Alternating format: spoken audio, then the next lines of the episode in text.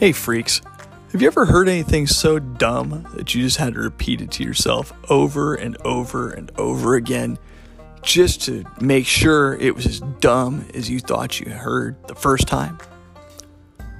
Well, if I got something for you, I have a podcast. Yeah, maximum dumb. We're going to call it The Backblast.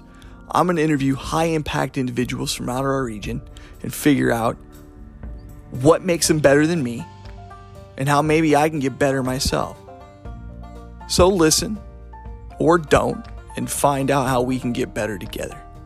Mahalo. Stay hard.